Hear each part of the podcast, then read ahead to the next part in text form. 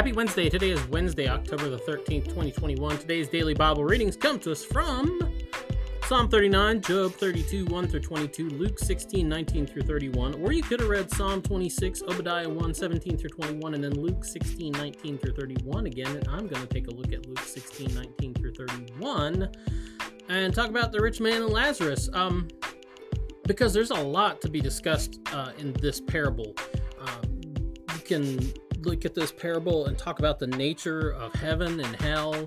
Um, or are we really just seeing a glimpse into Hades? I mean, because it's really kind of one big place that's divided and they're both there. So is what's that all about? And like the Greek uses the word Hades. What's Hades all about? Um, you could talk about the role of the law and the prophets in Israel. Um, and you can talk about Israel's stubborn rejection of them both uh, with this. And then, kind of what Jesus is doing. And then, of course, um, you can use it to talk about um, our duty to each other, uh, uh, to the to the well-being of our neighbor. That's a big part of what this text is about. Um, and I'm not going to talk any about anything about any of those uh, because you know, hey, why not? Um, I want to talk about. Uh, there's this a really simple point that we should notice first that really is pretty glaring um, comparatively to the way the world works. Certainly, the way it worked in Jesus' time, and def the way it works today. Um, but the really simple point you should notice first is that the rich man has no name. He's just he's just listed as the rich man. No, actually, not even the rich man.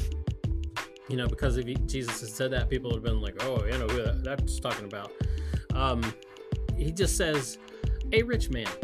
Uh, so he's just another rich man. Um, a rich man, not the rich man, just another nameless rich man dressed in purple. Just another one of those.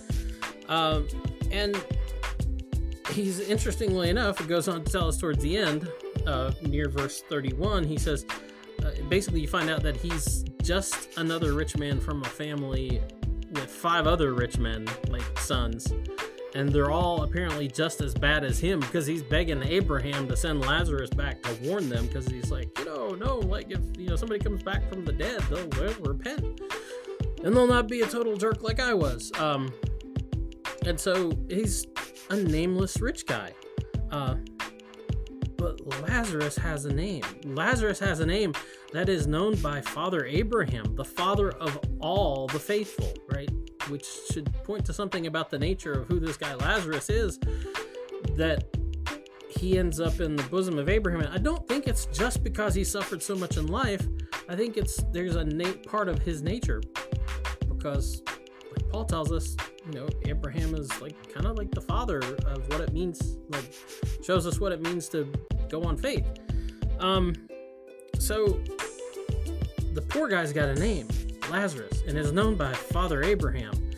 And when it's it comes to be known by the rich guy after it's too late, and then it's known by Jesus. So it's the opposite of how the world works because like uh, you know, we make it a point to know the names of all the really rich people. Like, we're ever to get to meet them, right? So, you know, we make lists. We literally make lists of the top richest people in the world. Like there was a, a news top of the newscast, you know, like, oh, by the way, Elon Musk's now the richest person in the world.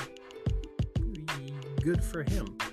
Um, we don't make it a point to know the names of all the poorest people, do we? Um, this is the exact opposite of how the world works then, how the world works now. Um, you know, but in Jesus's worldview and the way that things work for Jesus, he knows their names um, because he doesn't really put a lot of cred to how rich somebody is. He doesn't. Well, he does care if you're Jeff Bezos, I guess. He wants you to be better. Um, but you know, to quote Dickens, um, it's getting on Christmas, so I'm probably going to be quoting Dickens a lot because like Christmas Carol is one of my favorite books. Anyway, um, but to quote the ghost of Christmas present in that book, um, there's this great scene where the really rich guy, Scrooge, um, is coming to terms with there's a whole world of people with names and faces and lives that he just never cared about or never bothered to pay attention to.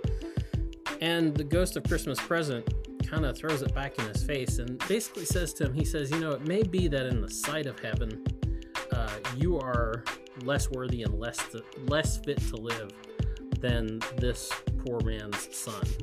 Um, and that's an interesting point when you read this text to think of that it may be that God doesn't really care about about how wealthy you are and like that's he if he's gonna know your name it's not for that reason. And this guy i'm sure god knew his name but it was for all the wrong reasons. Anyway that's the dbr for today. We'll be back tomorrow. Get out enjoy the day. We'll talk to you later